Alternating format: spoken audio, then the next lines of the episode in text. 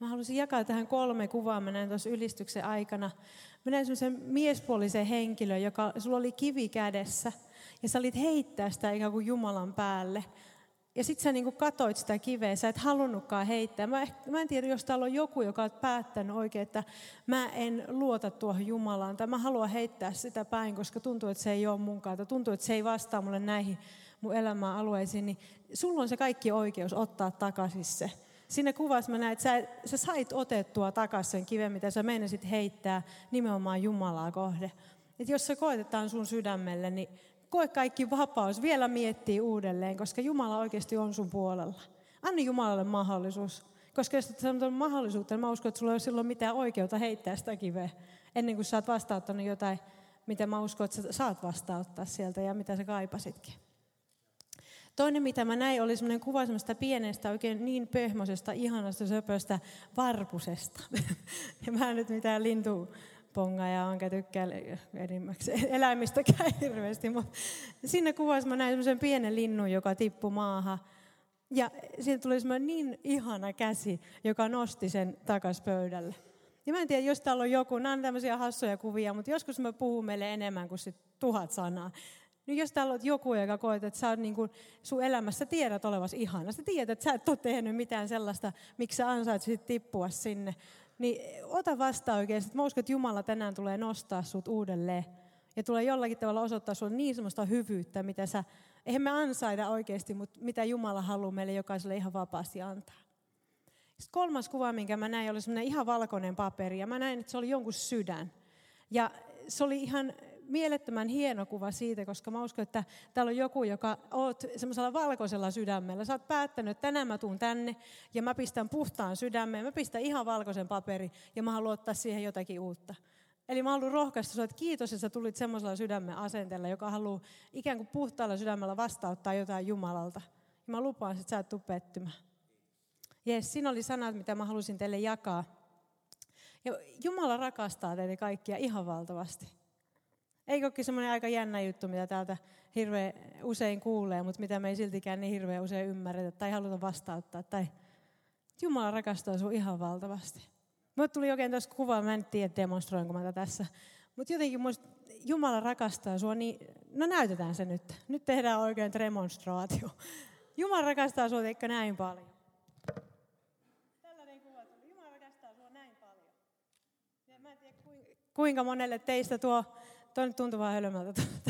Mä en ole draamasta ikinä tykännyt, se oli tuon enempää draamaa te.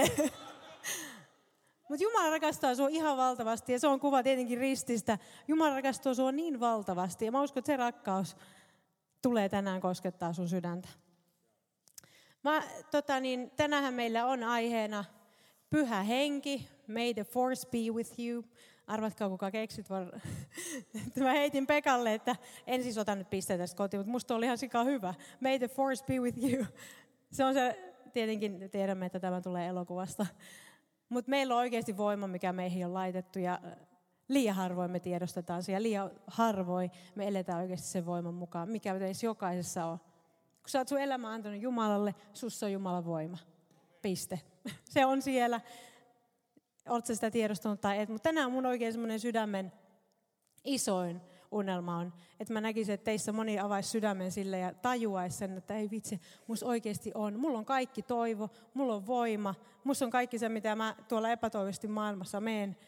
Ja mä toivon, että jotain tapahtuisi, mutta musta on jo semmoinen voima sisällä, mikä oikeasti tuoisi toivon niihin epätoivottomiinkin tilanteisiin. Mutta pyhä henki on mulle semmoinen persona, joka on muuttanut aika lailla koko mun elämän. Mä en ole itse asiassa varmaan täällä kertonut mun todistusta, enkä mennä nytkään, mutta suurin piirtein siinä 15-16-vuotiaana mä lähdin ikään kuin vähän kallistumaan Jumalaan päin takaisin, kun olen elänyt uskovaisessa perheessä. Mutta siinä parin vuoden ajan halusin kokeilla kaikkea muuta, kun musta tuntui, että kaikki mitä mä kuulin oli Jumala, mutta mä en itse ikinä halunnut tutustua henkilökohtaisesti. Pyhä henki, sitten kun mä sain pyhä henkeen itsessään tutustua, se muutti mun elämässä ihan kaiken. Mä uskallan sanoa, että lopullisesti. Musta alkoi semmoinen ihan ihmeellinen eheytymisprosessi, mitä ei mikään tässä maailmassa saisi aikaa. Mä tiedän sen ihan faktana. Jonkin verran psykologiaa lukenut ja oikeasti mikään niistä ei pysty tehdä sitä täydellistä eheytymistyötä, mitä pyhä henki on saanut. Pyhänkin toi mulle rohkeutta, pyhänkin toi mulle voimaa, poisti pelkoa. Mulla on täällä pitkä lista, mitä mä koen, että pyhänkin on mulle persoonana tuonut mun elämään.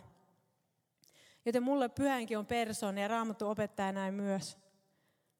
Mitä sä uskot, että on se, mikä muuttaisi uskova elämän? Ja mikä, tois, mikä, niin kuin tekisi, mikä tekee uskova elämästä voimakasta ja mikä saa elämään rohkeasti uskoa todeksi? Mä uskon, että se on pyhä henki, joka meidän sisimpään laitettu. Se on se voima, joka saa sut elämään, sun uskova elämä oikeasti, rohkeasti ja voimakkaasti.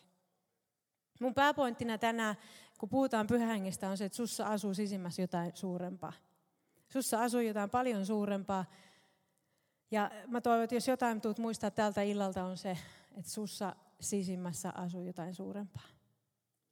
Mulle henkilökohtaisesti se, mistä lähti niin tämä prosessi liikkeelle, Mähän vastaanotin Jumalan silloin joskus 16-vuotiaana. Mä en tarkalleen edes muista, milloin se tapahtui. 50-leirin kävi ja joskus siitä sen jälkeen pikkuhiljaa. Ja pyhänkin muuttaa totta kai sun sisimpään silloin, kun sä Jeesuksen vastaanotat.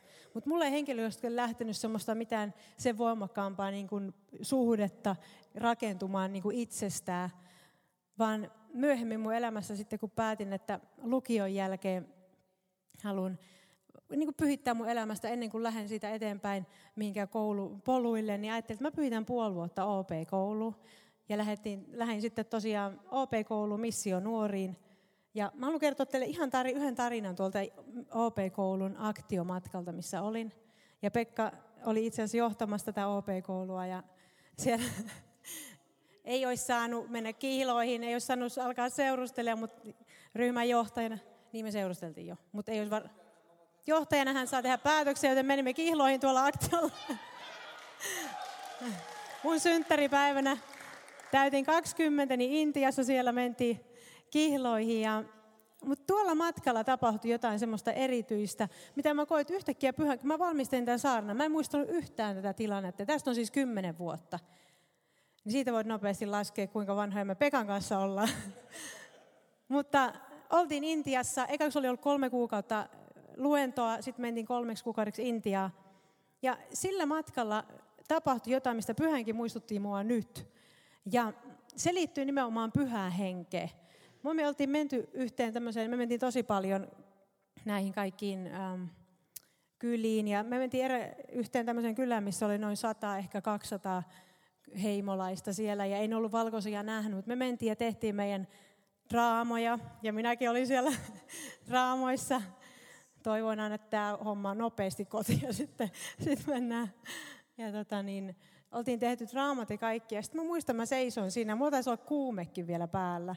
Me oltiin tosi kipeitä siellä, mutta siinä mä muistan, että tapahtui mun ensimmäinen semmoinen kohtaaminen pyhä hengen kanssa. Muistan siis, mä olin uskossa, mä olin mennyt jo raamattokouluun, mutta mä muistan, että mä en ollut sellaista niin suhdetta lähtenyt synnyttämään pyhä hengen kanssa. Ja siinä kun me oltiin tehty nämä meidän kokoukset, niin seisoi ja mä näin siinä sivulla oli semmoinen pieni tyttö, jota ympäröi jonkun verran ihmisiä, ehkä semmoinen 10-vuotias, 90-vuotias, ja mä näin, että tämä tyttö on sokea. Ja jotenkin tämä kiinni, mulla katse kiinnittyi tuohon tyttöön, ja mä en muista, miten se tarkalleen se tilanne meni, mutta mulla tuli semmoinen kehotus, että me ja rukoile tuon tytön puolesta, rukoile, että se saisi näkönsä takaisin. Ja siis tuossa vaiheessa mä en todella, siis mä, mulla ollut mitään uskoa. Mä niin tiesin faktana, että se ei tule näkemään. Jos mä menen tuonne rukoilemaan, niin mä tiesin faktana, että mä teen nyt ihan vaan siksi, koska mä, jos mä uskallan mennä, niin mä teen sen siksi, että mä haluan olla kuulijainen pyhälle hengelle. Ja tuossa hetkessä mä katsoin, mä muistan, mä niin monta kertaa aloin katsen tähän tyttöön, se istui siellä ja siellä oli ympäröitynä ihmisiä. Ja mä, siinä mä tein valinnan, että mä otan nyt tämän kuuliaisuuden askeleen, mitä mä koin sisimmässäni äänen, joka sanoi, että mene ja siunaa tuota tyttöä. Mä en tiennyt, tuleeko sinne mitään tapahtumaa. Mä kävelin tuon tytön luo ja siinä oli van, kylän vanhimpia ihmisiä sen ympärillä ja mä sitten selostin, että täristen, että tässä mä oon ja mä haluan vain siunata, koska mä koen sydämessä jotenkin, että näin pitäisi tehdä. Mä sitten laskin kädet sen tytön silmien päälle, mä muistan, mä pelotti ihan älyttömästi. Ja siinä hetkessä mä rukoilin, en muista, miten rukoilin. Ei varmaan ollut mikään järjestävä rukous, mutta mä tein sen, mitä mä koen, että mä haluan olla kuulijan tälle äänelle, jota mä sisimmässä koen. Se tyttö ei saanut siinä hetkessä näköönsä takaisin, mutta musta tapahtui jotain. Ja muistan sen hetken, että siinä jotakin laskettiin, niin kuin ikään kuin siemen tai joku uskon tai kuuliaisuuden siemen mun sisimpää. Ja se oli mä, vieläkin nyt, kun mä katson taaksepäin, niin mä tiedän, että tuo oli mun ensimmäinen askel yhdessä pyhähengen kanssa, sen voiman kanssa, joka mun sisimmässä asuu. Ja mä koin, kun mä tätä saarnaa valmistelin, niin tämä tuli mulle semmoisena tarinana mieleen siitä ensimmäistä askeleesta, jonka mä otin yhdessä pyhähengen kanssa, sen voiman kanssa – mä olin elänyt aika monta, siinä muutama jo vuoden ilman, että mä olin edes kommunikoinut sen hengen kanssa, mitä Jumala oli muuhun pistänyt. Mutta tuossa hetkessä mä koin, että se siemen siitä kuuliaisuudesta ja uskosta laskettiin, joka rupesi synnyttämään suhdetta pyhän hengen kanssa. Ja tiedätkö, kaikki muuttuu, sillä kaikki, kaikki muuttuu, kun me avataan sydän ja annetaan mahdollisuus. Se on se, mitä mä opin tuosta hetkestä, on se, että kaikki muuttuu, kun sä annat mahdollisuuden ja kun sä avaat sun sydämme. Mä haluan sanoa vielä kerran. Kaikki muuttuu, kun sä avaat sun sydämme ja sä annat mahdollisuuden. Tehän tiedätte, me, ollaan, me puhutaan Pekan kanssa meidän lapsista ihan koko ajan ja me ei tulla siihen ikinä kyllästymään. Mutta mä haluan meidän Linneasta sanoa sen verran. Meidän Linnea 4V oppi nyt pari viikkoa sitä ajaa ilman apupyöriä. Ja se on niin innoissaan siitä, nyt hän oppii oikein itse hyppää siihen pyörälle ja sitten lähtemään. Mutta siinä on pikkusia ongelmia niin kuin pysähtyä, mutta kyllä hän niin kuin pääsee. Ja sitten johonkin ojaan aina mennään. Sitten äiti, minä pääsen. Ja sieltä noustaan. Mutta Linnea oppi ajaa ilman apupyöriä. Tiedätkö miten? Pilliveikkaus. Keltä? Me otettiin apupyörä pois. Kyllä, me annettiin Linnealle mahdollisuus. Tiedätkö, me oltaisiin voitu antaa Linnea ajaa apupyörillä vaikka 15-vuotiaaksi. Eikö se ole ihan totta? Kyllä se olisi se pyörä mennyt eteenpäin. Mutta me annettiin Linnealle mahdollisuus. Se on ihan sama sulla ja pyhällä Sussa asuu Jumalan voima. Se raamattu sanoo niin monta kertaa, mä tuun kohta ne raamatun paikat näyttämään. Mutta jos et sä anna pyhälle hengelle mahdollisuutta ja avaa sun sydäntä, niin pyhähengen on tosi vaikea liikkua sun kautta. Se on sama Linnea, kyllä pääsi eteenpäin. Se kyllä uskovana pääset eteenpäin. Mutta tänään mä haluan innostaa sinua, koska sun elämästä tulee niin innostavaa ja niin voimallista ja niin hauskaa ja niin niissä toivottomissakin hetkissä mahtavaa. Koska sä tiedät, että sulla on voima, sulla on toivo, sulla on kaikki se, mitä tämä maailma kaipaa, ja ei sitä mistään tunnu löytyä. Meillä me annettiin Linnealle mahdollisuus, ja sillä olikin jo se kyky tehdä se. Joten me ollaan tosi kiitollisia siitä, että meille tuli tämä viisaus ottaa nuo apupyörät pois, meidän Raukka Linne on asunut tämän kesän vielä niillä pyörällä ja hänellä olisikin ollut tämä ominaisuus jo. yes. Lähetetään nyt sinne tämä kuva, se ensimmäinen kuva, mistä puhuttiin. Jossakin törmäsin tähän kuvaan, ja tämä on minusta ihan täydellinen kuva pyhästä hengestä sussa. Joskus sua saatetaan katsoa silleen, että no niin, siinä sä oot sun mekkos kanssa, mutta it was never a dress. Yeah. Elsa on niin mahtava esim. Mä mietin kotona, että tämä uusi sukupolvi, joka on noussut, niillä on niin luonnostaan jo sellainen niin rohkeus ja Elsa varmaan tykkäisi tästä, jos mä sanoisin, että swagi tai joku tällainen. Niillä, tunnu Elsa, kävele tähän, kattokaa miten hän kävelee tänne näin. Koska mä tiedän. No niin, mä sanoin, mutta oikeasti, mua siunaa niin, mä en ikinä muista sun ikää, mutta se oli jotain 13 ja 15 välillä. 14. 14, no niin, meni oikein. Mutta 14. Se, jos mulla olisi ollut 14-vuotiaana tämmöinen rohkeus, mikä Elsalla on, niin siis mä olisin mennyt paljon pitemmälle ja paljon nopeammin. Mutta se oikeasti se on Jumalalla annettu sellainen rohkeus. Ja mä niin rukoilen, että te, ketkä olette täällä, saatte just sillä rohkeudella. Ja se ei ole sellaista niin kuulina olemista, vaikka siinä käy mitään ongelmaa. Siinä ei ole mitään vikaa näyttää hyvältä ja olla kuulia ja olla kaikkea tätä. Mutta se on oikeasti, Elsa tietää, kuka hän on. Elsa uskaltaa olla oma itsensä. Ja musta se ei ole mitään siistimpää. Sitä mä voisin sanoa jokaiselle teistä. Mutta Elsa aina pistää silmään. Kiitos. Annetaan aplodit vielä. Annetaan, jätetään tuo kuva tuonne vielä hetkeksi, mutta tämä voisi olla mun mielestä aika hyvä kuva, mikä sulle saa siihen mieleen siitä, että mitä me monesti ajatellaan jopa uskovina itsestämmekin. Että Emma vaan on tällainen, mulla on tällainen silhuetti ja sitten me ei edes tiedosta sitä, mikä voima meihin on laitettu uskovina. It was never a dress. yes. Mulla on kaksi sellaista ihan yksinkertaista pointtia, mihin mä haluan tänä iltana mennä. Ja Tämä ensimmäinen on aika semmoinen niin perustava, mitä mä koen, että pyhä henki puhuu, että puhu tästä, jotta tulee semmoinen pohja, mille me voidaan perustaa meidän kristin uskon elämä. Se, mille sä voit uskovana perustaa sun elämän. Se tulee tuomaan sulle oikeasti sellaisen ihan uudenlaisen perustan, mikä myöskin luo nimenomaan pohjan sille, että sä tulet ymmärtämään rohkeasti. Se tulee rohkeus elää sun uskovaa elämää, kun sä tiedostat tällaisen perustan, mitä mä tulen seuraavaksi tässä vähän jakamaan. Mä haluan lukea teille ihan ensimmäisenä täältä Kalattalaiskirje ähm, neljä. Ja sitä itse asiassa tarvii edes laittaa sinne. Mä luen sen täältä. Kalattalaiskirje neljä ja äh, neljä. Mutta kun aika oli täyttynyt, Jumala lähetti tänne poikansa. Naisesta hän syntyi ja tuli lainalaiseksi, lunastaakseen lainalaisina elävät vapaiksi, että, pääsisimme, että me pääsisimme lapsen asemaan. Ja koska te, tekin olette Jumalan lapsia, hän on lähettänyt meidän kaikkien sydämiimme poikansa hengen, joka huutaa Abba, isä. Sinä et siis enää ole orja, vaan lapsi. Ja jos kerran olet lapsi, olet myös perillinen Jumalan tahdosta. Sinä olet perillinen.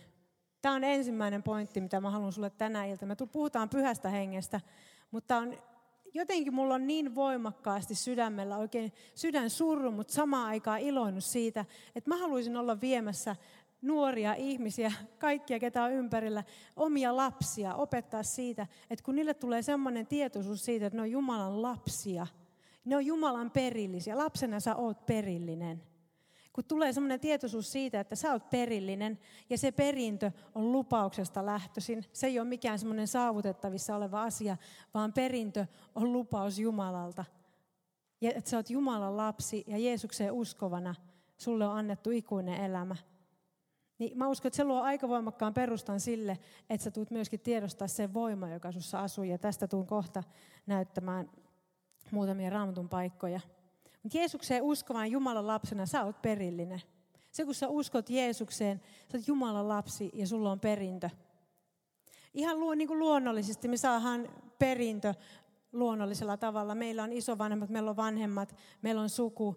Mä oikein Wikipediastakin katsoin näitä eri esimerkkejä siitä, mitä meillä on verenperintö ja meillä on kulttuurillinen perintö. Me saadaan ominaisuuksia, peritään meidän vanhemmista. Se on ihan luonnollinen juttu. Moni teistä tulee vanhempana huomaamaan, että ei itse, mulla on aika lailla samoja sellaisia ominaisuuksia tai luonteenpiirteitä kuin mun isoisällä oli, tai käden taidot. Ne on semmoista perintöä, mitä sä oot veren, veren perintönä saanut sun suvulta, siitä mihin sä oot syntynyt. Ihan samalla lailla toista meistä tulee isomman, toiset pienemmän perinnön saamaan, kun meidän edeltävät sukupolvet tulee jättää tämän maa. Eli perintö on ihan luonnollinen asia, mutta tämä sama pätee myöskin kristiuskossa, tämä sama pätee uskova elämässä. Mutta tämä meidän perintö, mikä meillä uskovina on, perustuu lupaukseen. Ja siinä on jotenkin semmoisia juttuja, mitä mä haluaisin tänään murtaa meidän elämä yltä. Koska monesti me, kun me ruvetaan uskomaan, että, että meillä, on, meillä on perintö, se on lupauksesta, mutta jos se, otetaan uusiksi, peruutetaan. Mä haluan ihan alkuun luoda perustuksen sille, koska tämä on semmoinen vähän laajempi juttu, ja mä en ole mikään teologi, mä en halua sitä ruveta liian syvästi sanoa, mutta mulla on ihan yksinkertaisella tavalla, mä haluan puhua siitä, miten sulla on perintö, sä oot perillinen, ja se on lupauksesta. Koska sä oot armon ja ikuisen elämän perillinen ennen kaikkea. Se, minkä per, sä perit Jumalalta, on ikuinen elämä. Ja moni teistä voi sitten siitä pistää jo nyt yhtä kuin merkkejä siitä, että sä oot sen saanut Jeesuksen kautta – se, minkä kuvan mä näytin äsken näin käsillä, on se, se, mitä Jeesus teki sun puolesta ristillä. Jumala rakastaa sinua niin valtavasti, että Jumala lähetti oman poikansa kuolleen sun puolesta ristillä. Ja ihan yksinkertaisuudessaan se on se perintö, mitä Jumala haluaa meille antaa. Ikuinen elämä, ihan ilmaiseksi. Se on se, mikä perintö sulla on. Jeesus antoi sulle elämän. Se elämä, mitä sä saat nyt elää, on Jeesuksen tähden – se ei ole jotain, mitä sä voit ansaita, vaan se on Jeesuksen tähde. Jeesus teki sen, sut on lunastettu kalliilla verellä, sanoo ensimmäinen Pietarin kirje. Te kaikki olette Jumalan lapsia, kun uskotte Kristukseen Jeesukseen. Olette lupauksen lapsia. Raamattu sanoo, eli Jeesus teki meistä lapsen. Me ei olla enää orjia, vaan se, mitä me saadaan nyt Jumalassa olla, on se, että sä oot lapsi ja lapsena sä oot perillinen. Tiedätkö, me, ainut mitä meidän tulee ottaa, on, tehdä, on, että me otetaan vastaan ja uskotaan. Uskosta vanhurskas saa elää, sanoo Raamattu. Mulla on tässä ihan vaan valtavasti Raamatun paikkoja ja nämä lauseita, mitä Raamattu sanoo suoraan. Ja mä haluan tämän ihan vaan sulle tuoda siihen, jotta sä ymmärtäisit sen, että sulla on perintö ja se on lupauksesta. Sä et voi sitä ansaita. Me ei enää olla orjia. Eli se ei perustu lakiin, se, se perintö, mitä me ollaan Jumalalta saatu. Se ei perustu siihen, että me käskyjä noudatettaisiin ja se sen kautta ansaittaisi jollain tavalla. Vaan se perustuu ihan puhtaasti siihen, mitä Jeesus teki sun puolesta.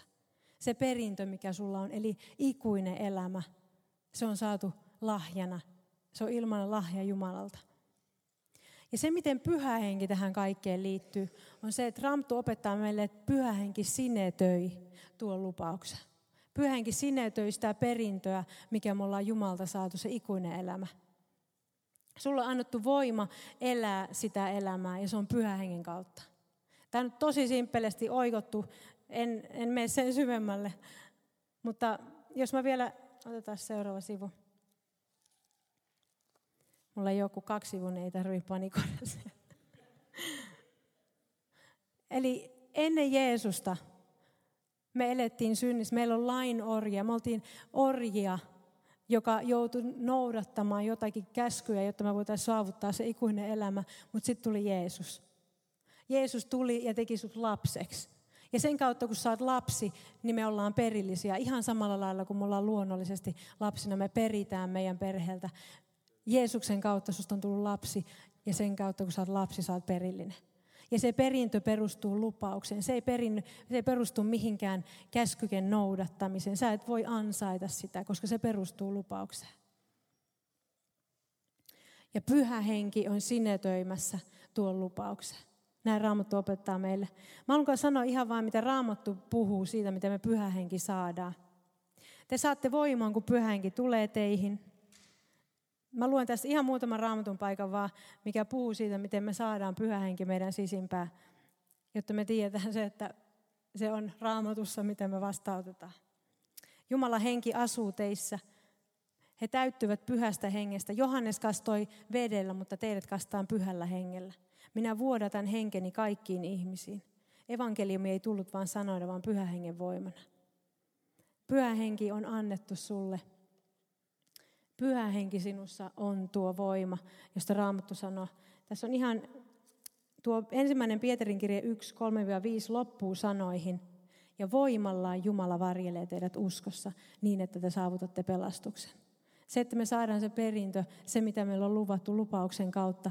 Jumala myöskin lupaa antaa meille voiman, minkä kautta me voidaan saavuttaa se. Voimallaan Jumala varjelee teidät uskossa. Tämä voi olla nyt pitemmän kautta ja moni teistä tippuu jo kärryiltä, mutta mä haluan vain niin luoda perustan sille, että sillä on oikeasti todella iso merkitys, kun me ymmärretään, että me ollaan lapsia.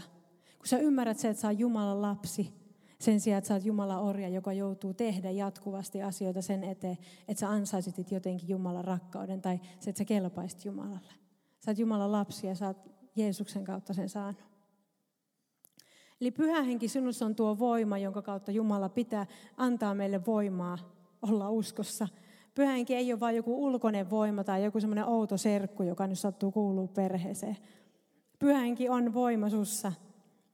Pyhä henki on persoona, lohduttaja, kykeneväksi tekevä. Sinetti pelastuksessa, toivon tuoja, lahja perilliselle, uskon varjelija ja lupaus tulisi. Tämä lista voisi jatkua vaikka kuinka. Pyhä henki on sussa se voima, minkä kautta sä voit elää sun uskova elämä. Eli mä haluan vain kolme pointtia nyt sanoa tähän putkeen ja sitten mä menen tuohon viimeiseen pointtiin, missä mä koen, että Jumala tulee tekemään jotakin semmoista, ehkä vapauttamaan teidän sydämissä jotain semmoista, mitä siellä naureskellaan. Sinulla on luvattu ikuinen elämä Jeesuksen Kristuksen ristintyön kautta perintönä. Eli pointti numero yksi, sulla on annettu ikuinen elämä perintönä Jeesuksen kautta, se mitä Jeesus sulle teki. Sulla on annettu voima elää. Voimalla hän varjelee teidät uskossa. Tuo voima, pyhä henki, asuu sinussa. Se pyhä hengen voima asuu sussa. Ja tämä viimeinen alue, mihin mä haluaisin mennä, on se, että miten me tehdään tilaa sille pyhälle hengelle, mitä me tiedetään, että Raamattu meille puhuu. Mun omassa elämässä se oli, mä uskon, että se ensimmäinen askel ja semmoinen ensimmäinen kääntökohta sille oli siellä Intiassa, mitä mä koit pyhänkin myöhemmin puhua mun elämää, oli se kuuliaisuuden ja uskoaskel lähteä toteuttaa sitä, mitä mä koin, pyhänkin sanoi. Se, miten me tehdään pyhälle hengelle tilaa, on, että me lähdetään kylvämään siihen hengen peltoon. Raamattu sanoo Kalattalaiskirja 6.8, että joka kylvää hengen peltoon korjaa sitä ikuisen elämän. Sulla on sydämessä maaperä, jolle, johon sä voit kylvää. Ja kun sä lähdet kylvämään tuohon hengen peltoon ikään kuin, niin sä tulet korjaamaan sitä ikuisen elämää. Se on vähän niin kuin sama niin kuin liikenteessä. Kuinka monella teillä on ajokortti? Yes, eli nyt näin monen pitäisi tietää, miten liikenteessä liikutaan. Ei koki silleen, että sulla on aika lailla vastuu siitä, miten sä siellä liikuu, ja siellä on tietyt pelisäännöt. Silleen se homma pelaa. Sitten kun sä teet tilaa niille, ketkä tulee oikealta, silloin se homma toimii. Uskon, että se on vähän sama näissä hengen asioissa. Se, kun sä rupeatkin tekemään tilaa sun sydämessä sille, kelle se tila kuuluu tehdä, niin homma lähtiikin pelittää ihan eri lailla. Me monesti ajatellaan, että meillä on joku oikeus liikkua, miten me nyt halutaan. Ja sitten me syytetään siitä vielä kaiken lisäksi Jumalaa, kun me ollaan itse että mä pidän kiinni tästä oikeudesta. Se, mitä tapahtuu, kun sä pidät kiinni sun oikeuksista, onhan täysin sun omassa, omalla vastuulla. Eikö se ole vähän sama liikenteessä? Jos sä mietit, että mulla on oikeus, mulla on niin kova kiire tuonne lääkärin vastaanotolle, että mä menen tästä läpi, vaikka tässä on punaiset, niin mä menen läpi. Kenen syy se on? Se, kuka tuli vihreillä sieltä, niinkö? Ei tämä olla. Sulla on vastuu siitä, miten sä liikenteessä itse toimit. Liikenteessä toimii tietyt pelisäännöt ja mä uskon, että se on ihan sama siinä, miten sä ohjaat sun omaa elämää. Mulle tuli kaksi ajatusta mieleen, miten mä haluaisin sua auttaa, ehkä liikkua sun omassa elämässä eteenpäin sen voiman kanssa, mitä suhun on laitettu. Ensimmäinen on luopua sun oikeuksista.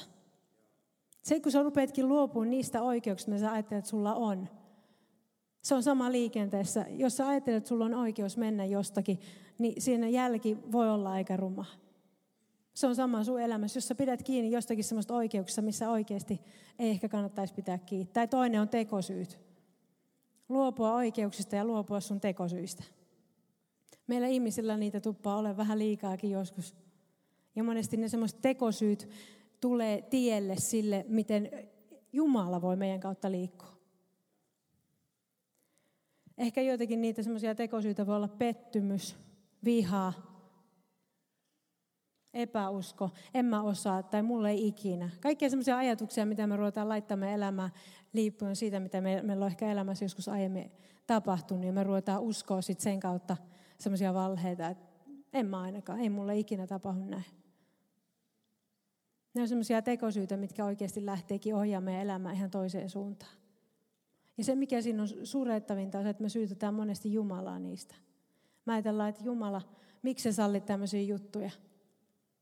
Kun sä itse olikin, joka pidi kiinni jostain tekosyystä tai semmoista oikeudesta, mitä sä ajattelet, että sulla on. Liian uskon, usein me uskovana nähdään nimenomaan ne mahdottomuudet, mitä elämässä on. Ja meille tulee semmoista tuskailua ja vihaa, pettymystä ja epäuskoa, niin kuin äsken sanottiin. Ja kun me noissa hetkissä tiedostetaan, että meillä on voima jo elää yli niiden elämäntilanteiden, niin avaimena meillä, mä tuun kohta kertoa esimerkki yhdestä tytöstä, mutta jotenkin haluaisin meidän nähdä, että me jokainen kauttaisi meidän sydämme ja tiedostettaisiin se, että meillä on oikeasti kaikki avaimet avata meidän sydän pyhälle hengelle, että pyhä henki voi liikkua meidän elämän kautta.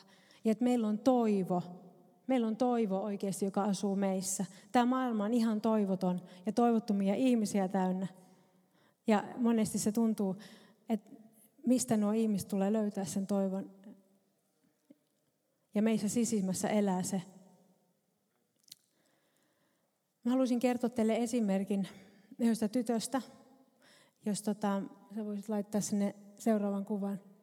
Tässä on Paulina, eli me asuttiin Pekan kanssa Kanadassa, asuttiin se noin yhdeksän vuotta. Ja siellä tehtiin nuorisotyötä Ja tässä on yksi niistä tytöistä, joita me siellä tavattiin. Meillä oli nuorisotyö, parhaimmillaan siellä ehkä kävi noin 80 nuorta ja se oli täysin englanninkielinen työ. Ja kohdattiin vuosien varrella aika paljon eri nuoria. Ja kun mä puhuin siis, kun mä tässä puhutaan siitä toivottomuudesta, joka joskus menee niin toivottomaksi, ja semmoista epätoivo, epäuskosta ja epä, semmoista oikeuksista ja tekosyistä, mitä me meidän elämässä pidetään, mikä rupeakin kasvattaa semmoisia vihaa ja epäuskoa meidän elämässä, niin mulle tuli, tos kun mä valmistin tätä saarnaa, niin tämmöinen, tämä esimerkki mieleen tämän tytön elämästä, joka täällä ylhäällä on. Hänen nimi on Pauliina. Ja mä en tiedä, kuinka moni teistä, kun te vaan katsotte hänen kasvoja, niin kun, siinä, hänellä on hymy. Ja aina kun me nähtiin Pauliina, niin tämä oli hänen kasvojensa ilme. Ja hän tuli monesti hänen nuorten illoissa käynyt, mutta tuli monesti sitten sinne iltoihin sen jälkeen, kun sai hengata nuorten kanssa. Ja monesti me mentiin halamaan häntä, mutta ei juteltu sen enempää uskoasioista tai mistään. Yksi ilta sitten, kun hän kävi useita kertoja usean vuoden aikana tuolla illoissa, niin meidän yksi nuorista soitti meille ja sanoi, että Pauliina on, ei enää ole. Et Pauliina oli päättänyt, että hän ei halua enää elää ja hän oli oman käden kautta ottanut elämältä itseltä. Ja tämä meidän nuori kertoo mulle, mä kirjoittelin hänen kanssaan ja kysyin, saisinko mä jakaa Pauliina elämä. Koska mulle tuli niin voimakkaasti sellainen fiilis, että mä haluan hänen elämän kautta puhua toivoa. Mä tiedän, että me ollaan, osa teistä on tosi nuoria ja me ollaan nuoria ja tämä maailma oikeasti haluaa tarjota sellaisia nopeita fiksejä meidän elämään. Musta tuntuu, että se pointti, mitä mä tässä yrittänyt sanoa, se ehkä niin syvästi tullut esille, miten se pitäisi tulla. Mutta Pauliina elämän kautta mulle lähti elämään niin voimakkaasti se todellisuus siitä, mitä epätoivossa niin moni uskovainen elää. Uskovainenkin elää. Pauliina oli kokenut kaikista enemmän hylätyksi tulemisen pelkoa ja sillä oli rakkaudettomuutta. Ne oli semmoiset kaikista isoimmat kivut, mitä Pauliina oli kantanut. Ja kukaan meistä ei huomannut sitä, koska hän tuli paikkaa täynnä iloa.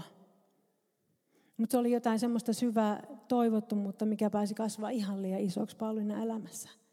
Ja mä tiedän ihan faktana, että on niin monia nuoria, ketkä tuntee niin syvää toivottomuutta sisimmässä – ja on niin monia uskovia, jotka kantaa niin isoa toivottomuutta sisimmässään tiedostamatta, että sulla on voima sussa.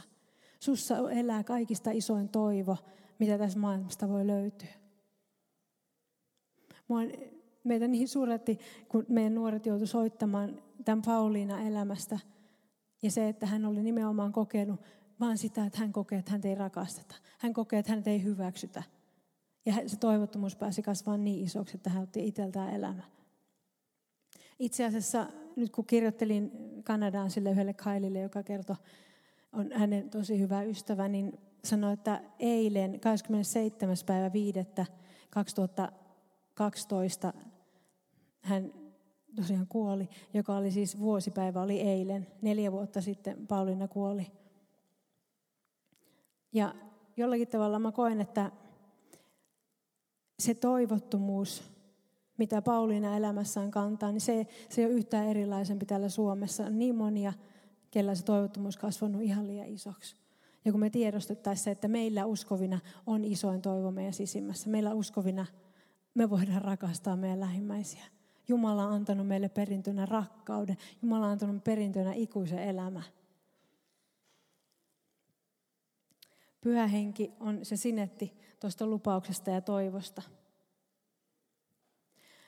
Ja se, miten me voidaan olla kylvämässä tuohon hengen peltoon, mitä mä tuossa luin aiemmin, Kalattalaiskirja 6.8, on se, että antakaa hengen ohjata teidän elämää. Jumala on antanut teille pyhä hengen. Anna tuon pyhä hengen ohjata sun elämää. Tehkää hyvää, rakastakaa, olkaa yksimielisiä. Puhukaa hyvää, älkää vastatko pahaan pahalla. Raamattu on täynnä kaikkea, miten me voidaan olla kylvää siihen hengenpeltoon meidän sydämeen, jotta meidän sydän pysyisi lähellä Jumalaa. Mutta Jumala on antanut sinulle voiman elää sitä sun uskovaa elämää. Um, kaiken kaikkiaan varjellaan meidän sydän. Varjellaan meidän sydän kaikelta, koska sieltä sun elämä lähtee. Saanko pyytää kaikkia ylös ja tota, jos bändikin voi tulla jo ylös, niin rukoillaan.